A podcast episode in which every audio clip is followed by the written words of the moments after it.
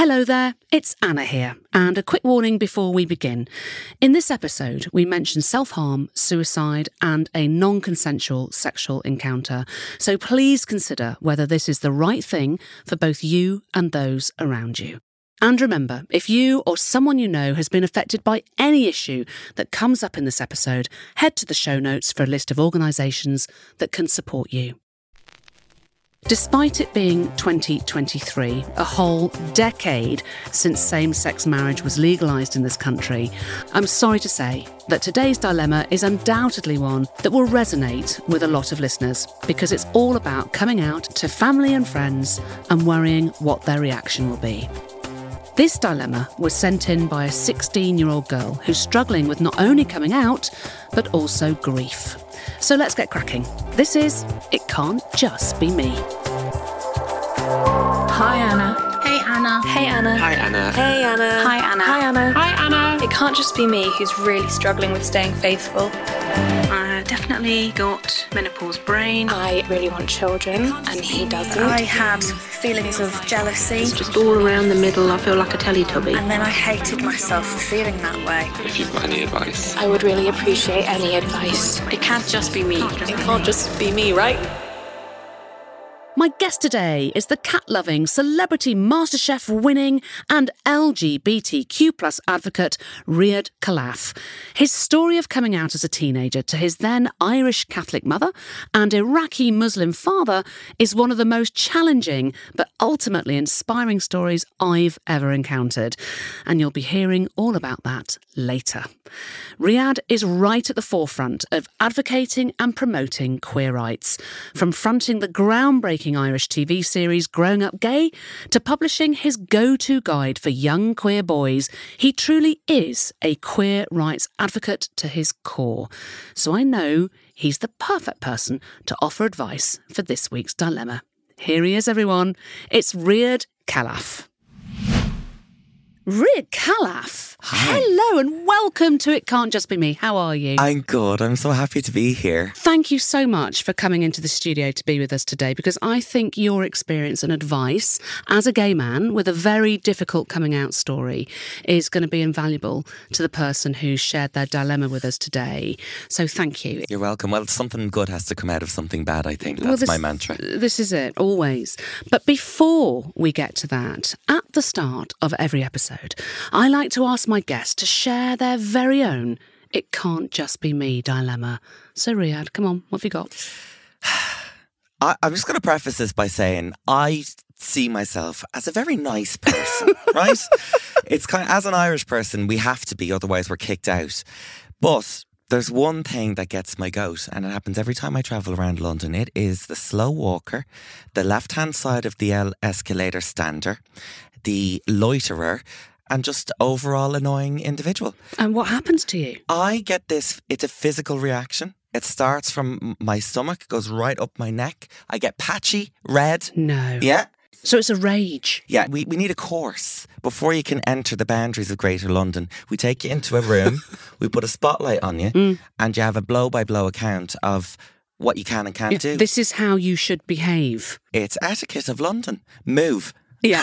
I'm, I'm totally with you on this. That even the nicest of people, there I go again, ta- calling myself that, can be pushed to points of rage. too far, which, which is why I'm thrilled to say that we do have a bona fide expert in the room to psychoanalyze the pair of us. Uh, he's joined us previously on the show, and now he's back to offer his unparalleled psychotherapeutic advice. It's only Owen O'Kane. Hello. For those of you listening who don't know, Owen is a psychotherapist and former NHS mental health clinical lead with over 25 years' experience. He is also a gay man, for what it's worth, so is in the perfect position to help the 16 year old who's emailed in to the show today. Now, for reasons that will become obvious, she's asked that we keep her identity hidden. So our producer is reading this one out, and after that, we'll be referring to her as Nikki. So here goes.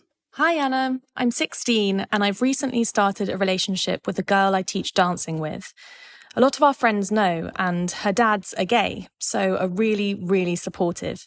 but I'm just really nervous to tell my parents as they aren't as open and accepting. Every time I go to talk about it with them, I always get too anxious and back out. I told my girlfriend that it might just be easier to stop being together rather than telling my parents, but neither of us want that. I really just don't know what to do.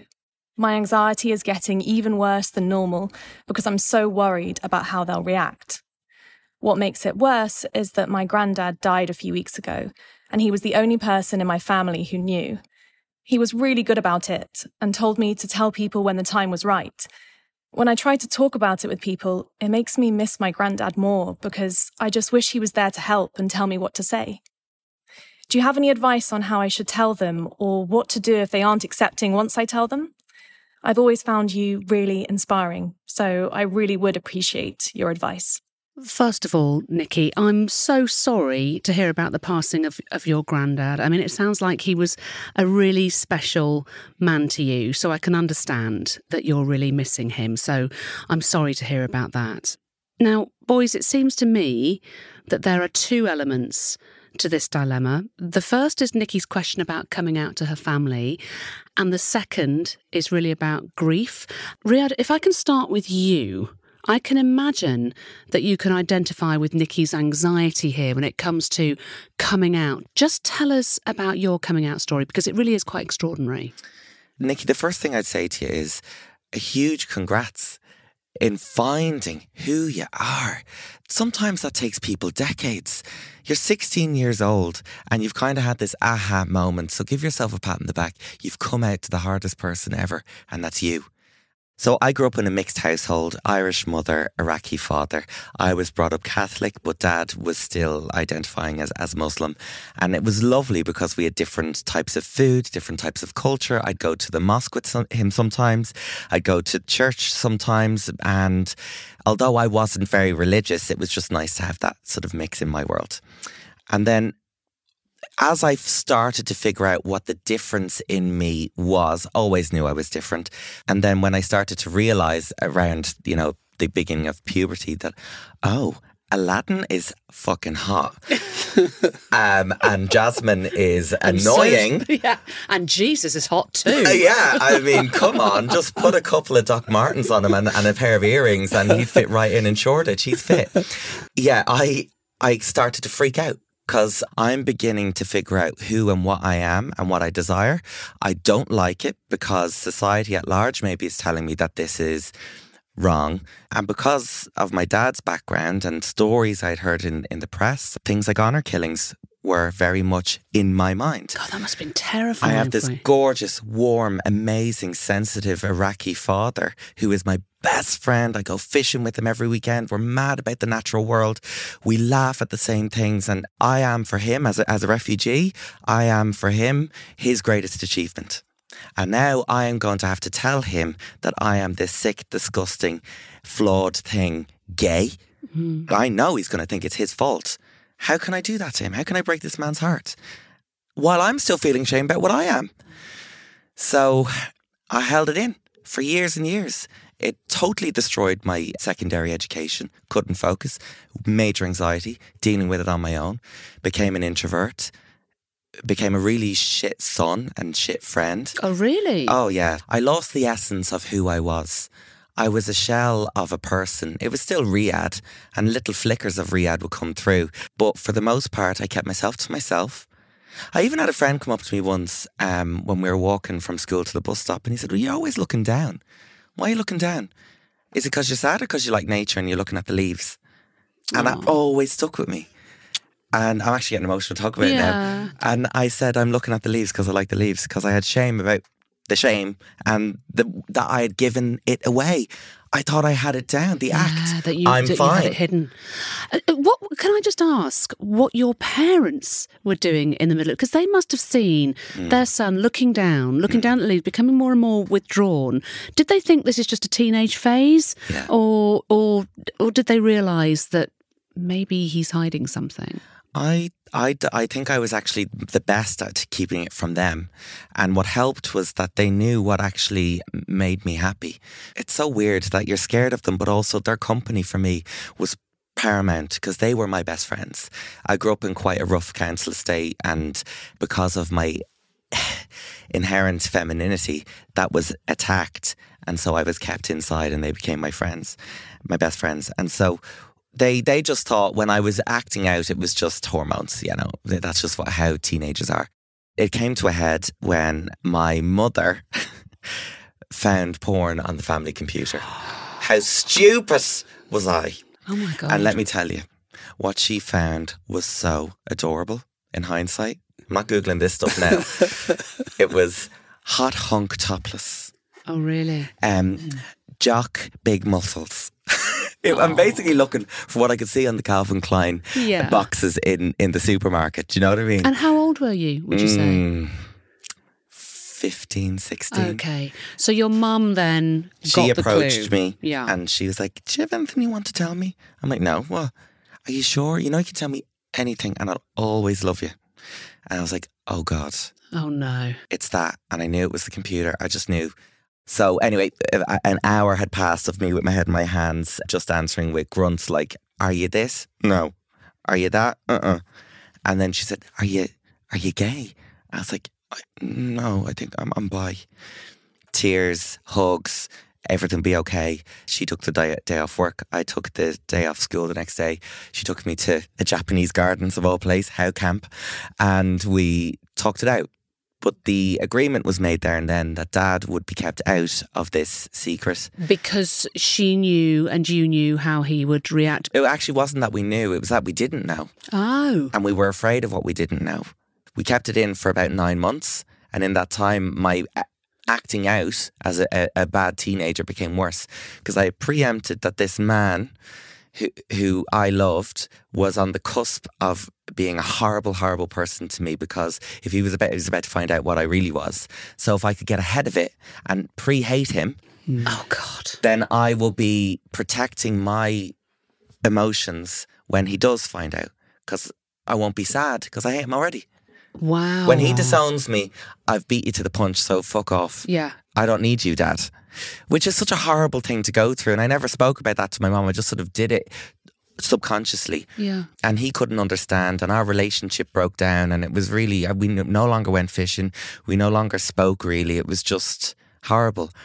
And my mom had reached breaking point because she was holding this secret uh, between herself and her and her husband, the two men that she loved most in the world. And then she said, "I think it's time to tell your dad." And I'm looking at her, going, "Shut up!"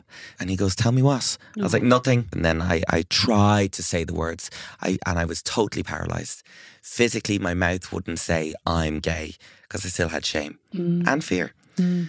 And I had a school book on the countertop and I just I pulled it over to me.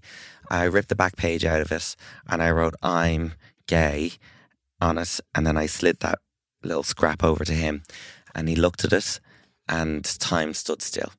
It just I knew my life had changed forever From that in that moment and I couldn't take it back. And so he looked at it, it must have been only about 10 seconds. He came over and hugged me and he said, It's okay. I love you. We're going to be okay. We'll fix this. We'll fix this. That's the thing. Hmm. I was like, That doesn't really fit what I was thinking I might hear. You didn't need to add that bit. It was a week later that he he had completely stopped talking to me, couldn't make eye contact with me. He became this ghost of a, a man, and he would just go to work and just sit there all day. Uh, and then my mum said, "Go out to the garden, bring him a beer, and have a chat to him." And I was terrified again, but I had this newfound kind of righteousness.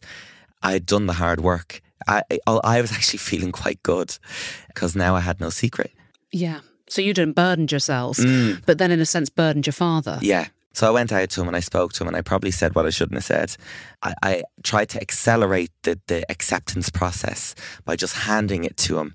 I wasn't as gentle as I could have been. I was like, look, this is who I am.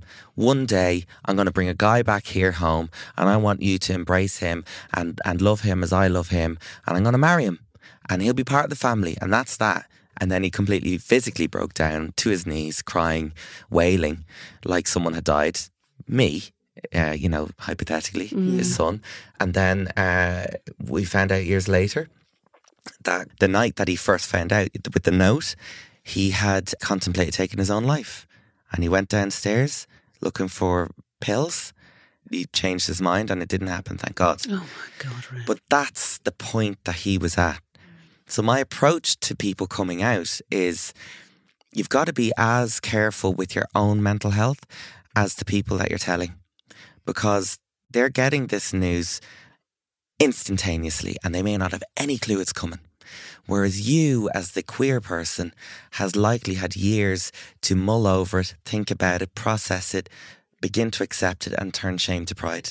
yeah. It's a gentle, lovely, organic process.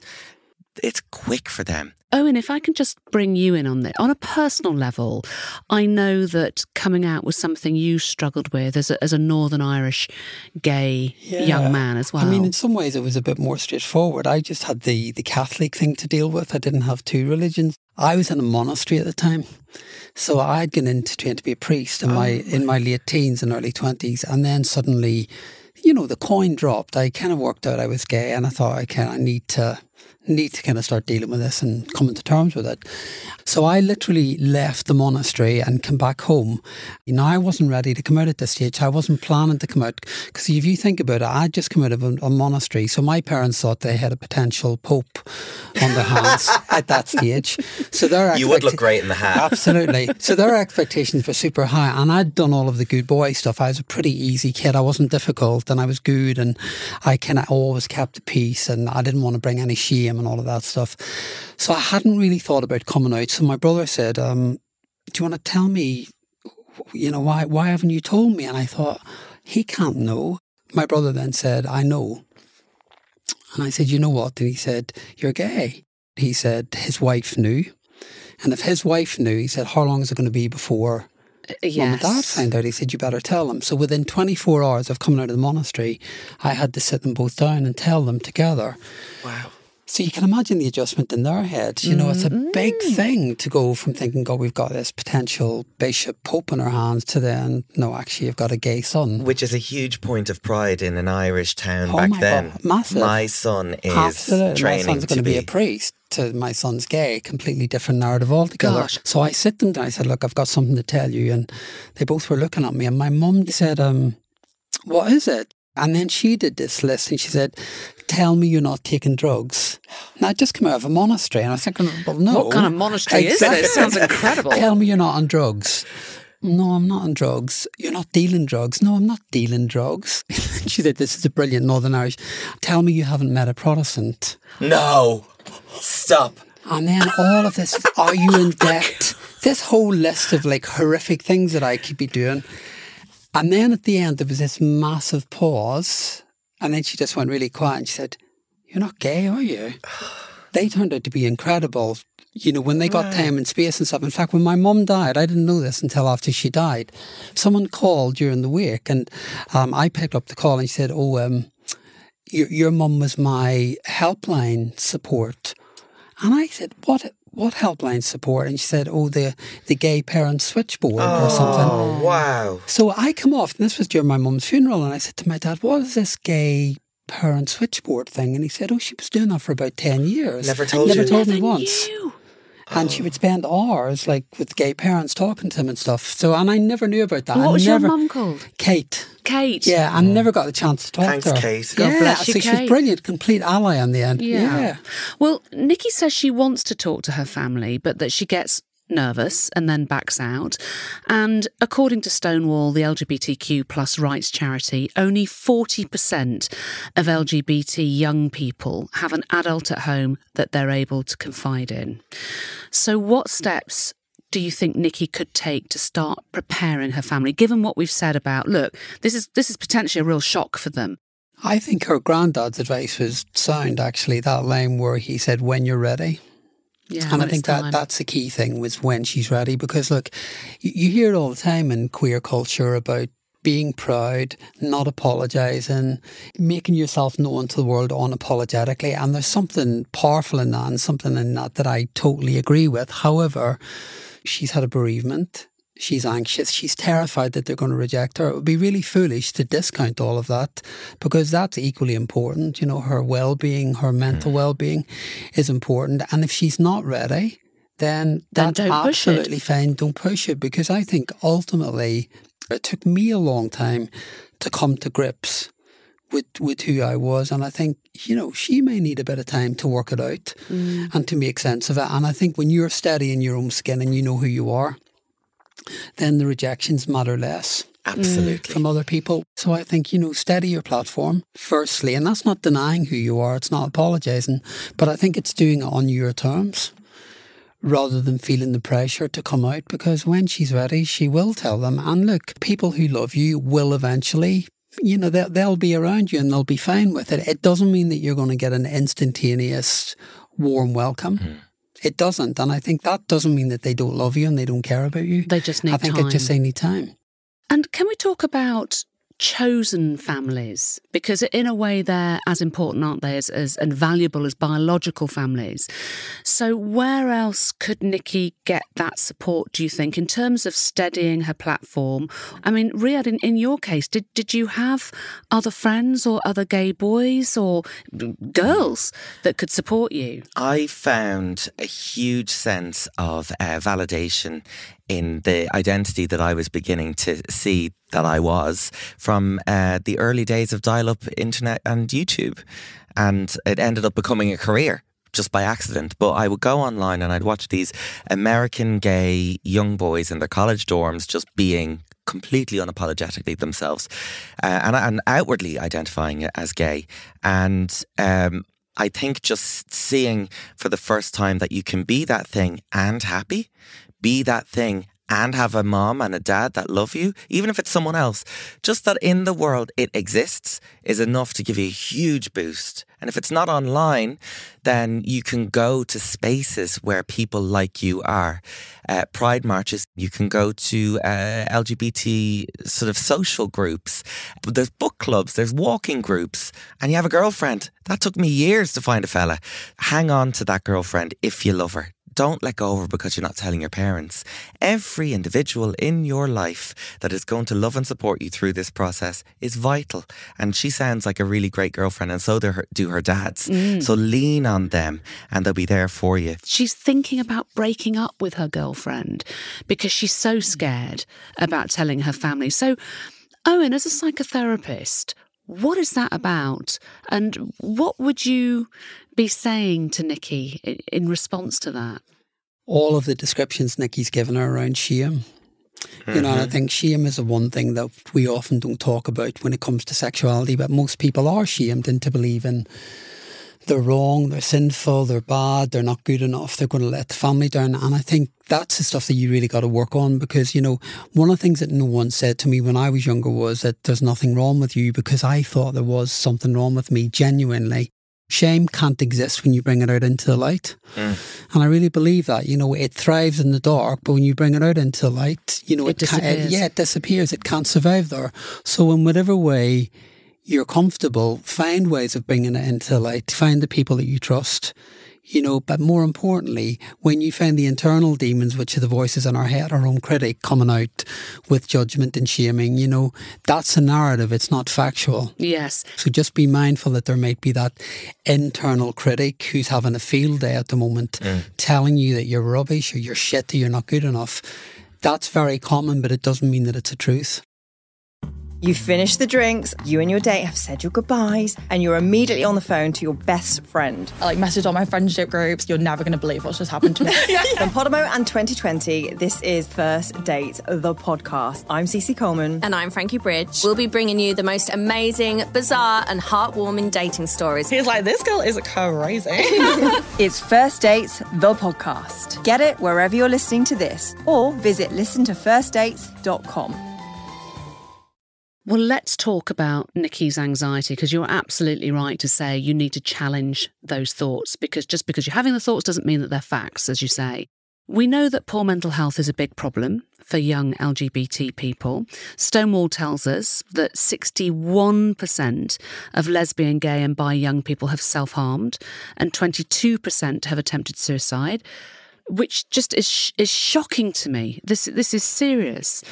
When I discovered those figures, I was astounded 61%. So, firstly, why? why is it still such a shameful thing in 2023? I, You've got to remember, you've got like years of almost transgenerational shame that's been passed along. That hasn't gone away. So even though younger generations are much more fluid and open, you've got to remember the families that they're coming from still hold very strong opinions potentially on what's right or wrong or good or bad. With shame comes this kind of internal persecutory narrative. So when you look at self harming or any kind of dysfunctional behaviours, you know, they often come with this persecutory attack on self. I always get really angry. When someone said to me recently doing an interview, why do we need gay pride? Why don't we have straight pride? Oh, for goodness sake. And I will often really? quote those. I'll say, because, you know, it's not criminal to be straight in most parts of the world. Oh in fact, all of the world. It's, not a criminal offence something to be like se- straight. seventy countries. It's it's criminalised. It's still. still criminal. That blows my mind. Yeah. That it is still criminalised In, in, in, across these, the world. in these countries. And, we And in also- some of them, you can be killed as well. It's not just be locked up; it's be you yeah, know. yeah, murdered.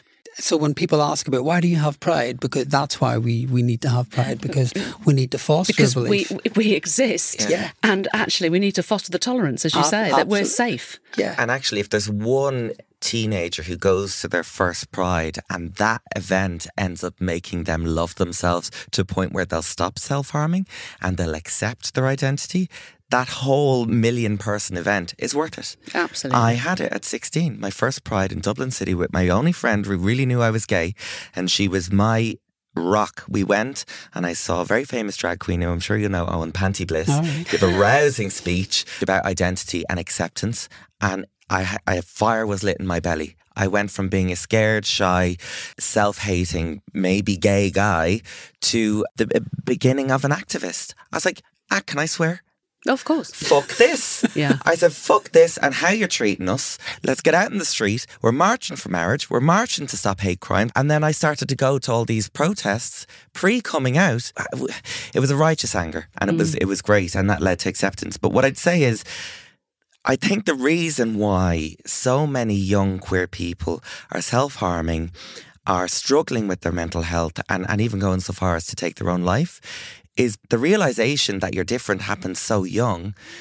You haven't had any life experience to be able to go, hang on, put the brakes on, let's think about this. It's visceral, it's immediate, it's frightening.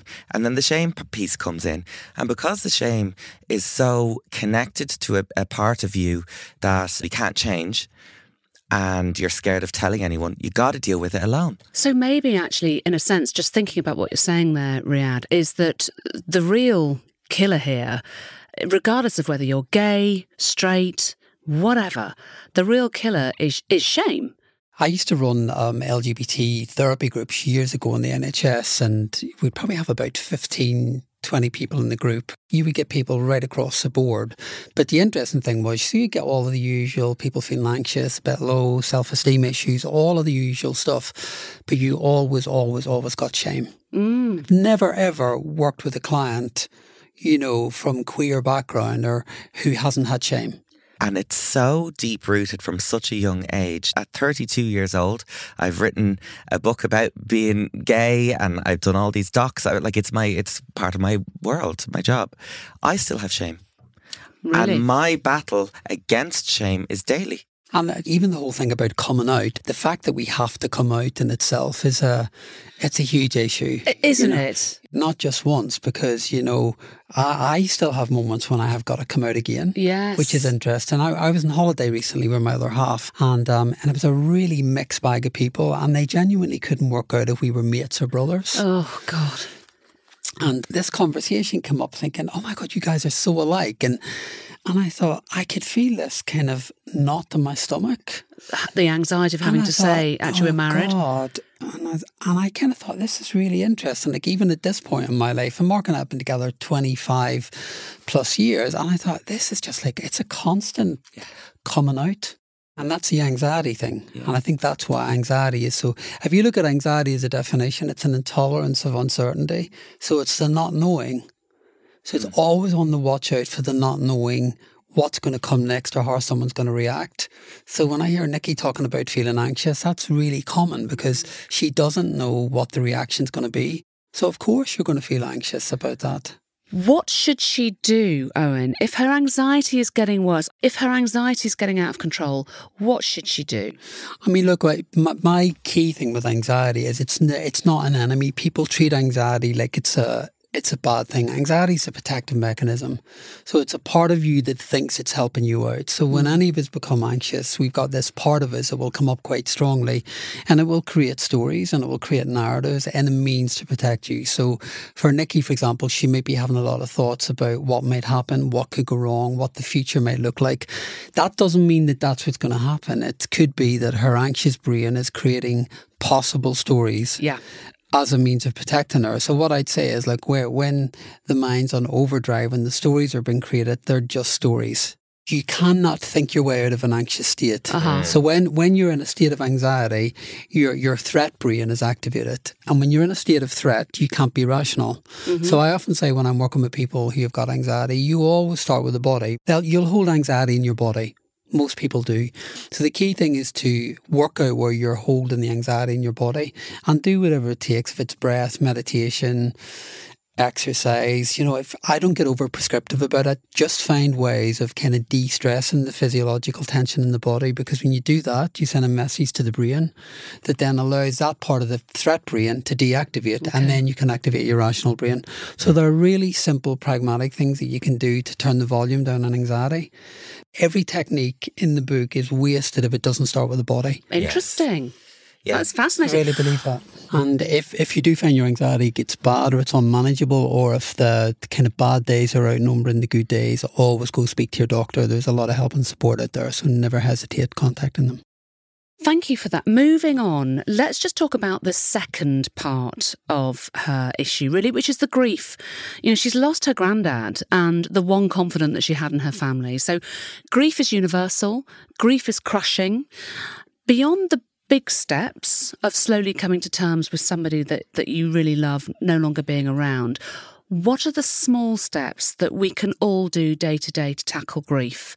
And I mean, Riyadh, I don't know enough about your story. Have you lost anybody? Yes. Yeah, my grandmother. Okay. And she was very close, and it wasn't so long ago. So oh, I'm sorry. Share some. I'm sorry to hear that. No, it does. What small steps then do you think that Nikki could take every day just to alleviate the pain of having lost her granddad? Um, I can only speak from my own experience, and that's not ignoring the feeling. If it becomes overwhelming, then maybe, uh, you know, go off and meditate and do whatever makes you feel centered again. But I think actually experiencing it and becoming familiar with the reality that they are gone. But one, this might be pseudoscience, I don't know. When I think about my grandmother and the fact that she's gone, I get sad. What actually makes me happy is thinking about her DNA and the fact that she is alive. That she's in you. In me. Yeah. And I can look in the mirror every day and I can see bits of her in my face. So, you know, she the gift that she gave the world uh, by having the children that she had and then uh, her grandchildren, that that continues on. Um, reminiscing about nice stories with, with friends and family, people who knew her, speaking to her. You know, you don't have to be a religious person to be soulful.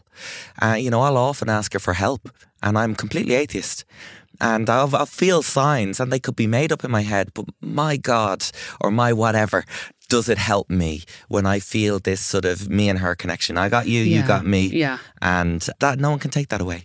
That helps me. That's perfect. Thank you.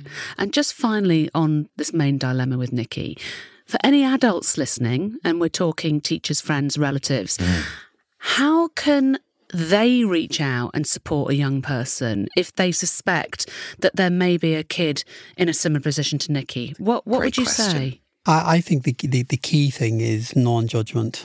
You know, it's the one thing above everything. I mean, most people just need to be heard. You know, they just need someone with them who will be alongside them without the judgment, without the criticism, without the opinion. I think it's one of the most powerful things. I think there's a, another stat from Stonewall, I think it is, and it talks about just having one accepting adult in a young queer person's life can reduce their chances of anxiety, depression, self harm, suicide incredibly. Uh, I don't know the exact figure, but it shocked me how high that figure was. One accepting adult. So if you are someone who believes that you've got a young person in your life, be it a student, child, grandchild, see it as a gift that you could be that one person. Well, it's incumbent on us all, isn't it? That the responsibility of, you know, we, we hold young people in our arms, really, don't we? In our hands, the future. And as you say, it just takes one person to say, I hear you, I see you. It's okay. It's so easy, but the impact is so huge and it could be life changing. If you suspect that some one of these young people that are in your life uh, might be LGBTQ plus, uh, let them know that you're there completely uh, unjudgmentally, whatever they need to speak to you about. I would say don't approach them and ask them, Are you blank? Because they may not be ready. And you might be pushing them out that door of coming out before they've had that moment to get over their shame and find some sort of acceptance in themselves. So if you just say, My door is open for you to walk through and offer me some information about yourself. And when you do, I will listen without judgment. So you make the kind of the offering kind of broad, but pointed in terms of, I'm here unconditionally. And then also, w- when they do come to you, uh, or if they do come to you with it, try to l- listen maybe more than give advice because, you know, that's what they need, as Owen said. They mm. just need someone to go, I hear I get you." it. And you're not sick. And guess what? I'm still your teacher and I want to be. Or still your mom and I want to be. It's it, That's completely transformative to a young brain. It's a brilliant point, and I think too, it's about your your job is not to try and fix someone. Mm. You know, you're not you're not there to fix. I think non-judgment has to come with the action of non-judgment, which is you're not there to direct, you're not there to fix, you're not there to make it better. You're there to be alongside, hmm. and that that's very different.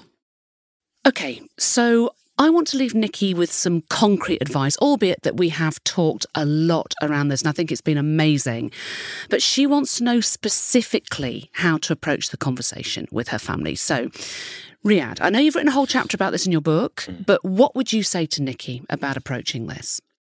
First of all, make sure that you've found yourself and you're proud of who you are. Don't rush through the process. Recruit as many loving supporters in your world around you pre coming out. Tell them what your plans are. Bring them with you if you if you feel that will help. Think about what your parents' reaction may be and maybe do some light preparation around that in terms of what you where you may want to go afterwards to have somewhere to go that night and the following nights think about the coming out experience from their point of view. They're mm. getting this information fresh. So be gentle and don't go in with, I'm gay, I'm blank. Maybe give them a prelude, a pre story about how you've come to this point. Give them context about how you've realised so that they're more likely to get it. Look after yourself in the following days and weeks. Don't put too much pressure on yourself with things like exams or mm. work or other anxieties in your life. You've just done something that is going to change your life for the better forever, most likely for the better forever. And you've joined an international community of hundreds of millions, and that is a huge gift. Connect with your community online, in social spaces, at pride marches, at protests, if you can, and get ready for what will hopefully be a lovely journey.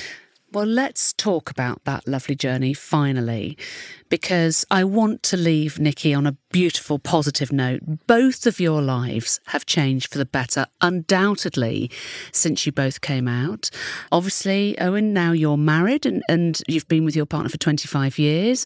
And Riyadh, you have written uh, books on this, you podcast regularly, you've got a wonderful life, you've got a great relationship with your dad now. So, what does Nikki have to look forward to, please, Owen? I think I, I do want to premise it by saying, look, um, you know, keep keep hold of the fact there is nothing wrong with you. In those darker moments when you think, "Oh, what's wrong with me?" and you're starting to question, there is nothing wrong with you. Those parts of you that you've described struggle with your anxiety, your loss, your shame. Go to those parts of you. Don't abandon them go to them constantly and make sure you look after them because that's what's going to move you forward. And remember as well that this period of time that's difficult at the moment is a period of time. You know, all of our struggles are temporary. You know, they're never permanent situations. So hold on to that and remember that you have a choice to a full life. Don't let the internal stuff get in the way of that. And sometimes that means that you've got to dig deep and you've got to be courageous. But, you know, certainly being courageous has been what's moved my life forward in the most incredible way. So find your courage. Oh, I love that. Find your courage. Yeah, yes. that sounds like a card, doesn't it? But It anyway. does, but I'm buying it. it, yeah. And Riyadh, what would you say in terms of what she's got to look forward to? Ah, I mean, look, you have a gift of uh, finding out who you are early doors. It is a transformative thing. It is hard. It is scary sometimes. But for the hard work you're putting in now to figure it all out, the joy on the other side, the people that you'll meet, the events you'll go to, and the uh, awareness of yourself is going to be off the charts. I am delighted that I was given this gift. I never knew it was a gift until I figured it out you're having to dig deeper into who you are than a straight or cisgender person maybe will ever have to. That's to. true. So, what comes from that is a greater appreciation of the world around you, the small things. You know, when I go to a simple walk in a, valley in Ireland or a, a lake, I appreciate everything fully, hugely, deeply, because there was a point in my life where I might not have been here. Mm. And that's the whole thing of the pain and the horrible bits. Actually, if you if you manage them and you work through them, all the good bits are even better again. Nikki, I hope you're listening to this, and I hope that we've been helpful. Take the gift, as Riyadh Mm. and Owen have both said. Please let us know how you get along. And in the meantime, we're all sending you a very big gay audio hug. Yeah. Now, and Owen, I'm not done with you just yet. I have two more quickfire dilemmas to put to you. So, this first one is also on the topic of sexuality. It's from a woman who emailed in anonymously. So, we're going to be referring to her as Gemma. Hi, Anna. I have identified as a lesbian for the better part of my adult life. I've been dating women since high school and can genuinely say I love being with women. I don't have much experience with men except one non consensual encounter in my early 20s. As I've gotten older, I think my curiosity has also grown. I have some really amazing friends that will let me ask silly questions like uh, Is a penis more like a cucumber or a carrot? And they try to answer based on their experiences. Then I started watching Naked Attraction, and I think it's made my curiosity grow even more. Now I'm questioning Am I really gay? Do I want to be with a man? Am I just curious? Is this hormones? And I'm feeling guilty about having these thoughts as I have been in a relationship with my partner for over six years. How is this fair to her? It can't just be me, right? Well, Gemma, I have to say, if Naked Attraction has taught you anything, I hope it's that a penis can be carrot shaped, cucumber, cucumber shaped, and everything in between. Now, Riyadh, as a person who's well used to talking about sexual identity, what would your quick response be to Gemma here? I would say, you know, labels can be just as damaging and limiting as they can be helpful. And it sounds like this lesbian label that you've had for yourself at one point was probably very helpful to, you know, quickly tell people, here's what I am, who I am. But the minute it stops being helpful, I say bye. Uh, Not bisexual. I say bye bye. You heard it here first. hey, you're looking pretty good there, Anna. It's those breasts. again, Oh, isn't it, yeah, girl. It's that jumper. Oh, no, I, I say this is why I love the uh, identity of queer, the word queer, because it's kind of a blanket thing. You're part of something bigger, but it's not limiting, and there's a fluidity to it, and and you don't have to go. Here's who I am. You know. I think the the most important thing is you is this relationship that you have with uh, your girlfriend. Um, maybe it's time to have a conversation um, and talk about these feelings in an open, gentle way, but uh, understand that it might be sensitive for her and difficult for her to hear this. But you know, you've not acted on it. You've not cheated. You're just having feelings. It's, that's it, it's feelings and it's, and it's curiosity. And let me tell you, your girlfriend has definitely looked at a hot chick on the tube and had feelings. All you're doing is having feelings about another gender as well. So communication, communication, communication. You're going to be fine. Let go of the labels and just be. Now, the next one is from Tom. And this is a very different one. He's asking for advice around how to spend less time on his phone. Here we go. Hi, Anna. It can't just be me who spends a ridiculous amount of time at night scrolling on my phone when I should be sleeping. Um, I've tried everything. I've tried putting my phone across the room. I've tried timers. I've tried switching it off. But it's got to the point where it's really affecting my day and I'm really tired through the day. And I just want to know if you've got any advice for this. Oh my God, the We're all guilty of it. I know the screens. It really can feel impossible to peel your eyes away from screens, um, in particular phones. And there is an addictive element, isn't there? There's a real clear correlation between negative mental well-being and overuse of phones. So I think that's that's becoming clearer and clearer. I think in a situation like this, I often think about if you become dependent on anything. So if you're scrolling constantly, most of you know more than often people do this because they're trying to soothe or they're trying to feel better or they're trying to quieten something that's going on within them. So, you know, as, as a therapist, I'd always be thinking about, okay, what is it you're running from? Mm. What are you trying to distract from? What's the purpose and function of scrolling? What has that given you? Because you would find, or if I were chatting, I would find something. There will be a purpose and a meaning in the scrolling. And then what you aim to do is, okay, that's not solving the problem. Mm. You're just maintaining it. So what you do is you'd work on gradually, not just kind of putting it in the other end of the room. I'd be thinking we'd be working and getting the phone out of the room I see. So effectively, you're saying to Tom, look, there is a, a, an addictive quality to this because you are trying to soothe something it's serving within a purpose. you. It, it, it's been used as a function, not, I mean, I would say unquestionably, to deal with something that's gone on emotionally. I love this. This is fascinating. So, Tom, if you're listening, then basically the advice is what are you trying to replace? By using your phone what is it in the real world that you're trying to replace? What are the feelings that you're trying to soothe is what the boys are saying. And then you, you need to find ways of replacing that and addressing those or those it could feelings. be well you know what are you trying to avoid? Yeah what are you trying to avoid? Exactly. Riyadh, Owen, thank you so much for being here, for being queer, and for offering such excellent advice on today's show. Although there is still work to do, which we've acknowledged, we are a tolerant society. And actually, it's people like you guys who are instrumental in helping to make those positive changes. So thank you very much. Thank you for supporting young LGBTQI queer people. I'll leave both of your details in the show notes so listeners can continue to stay up to date with you. Thanks Thank so you much. so much. It's been a pleasure. Yeah, Thanks been, for having us. It's like been like therapy for me. So I love talking about it. Thank you. I will send you an invoice.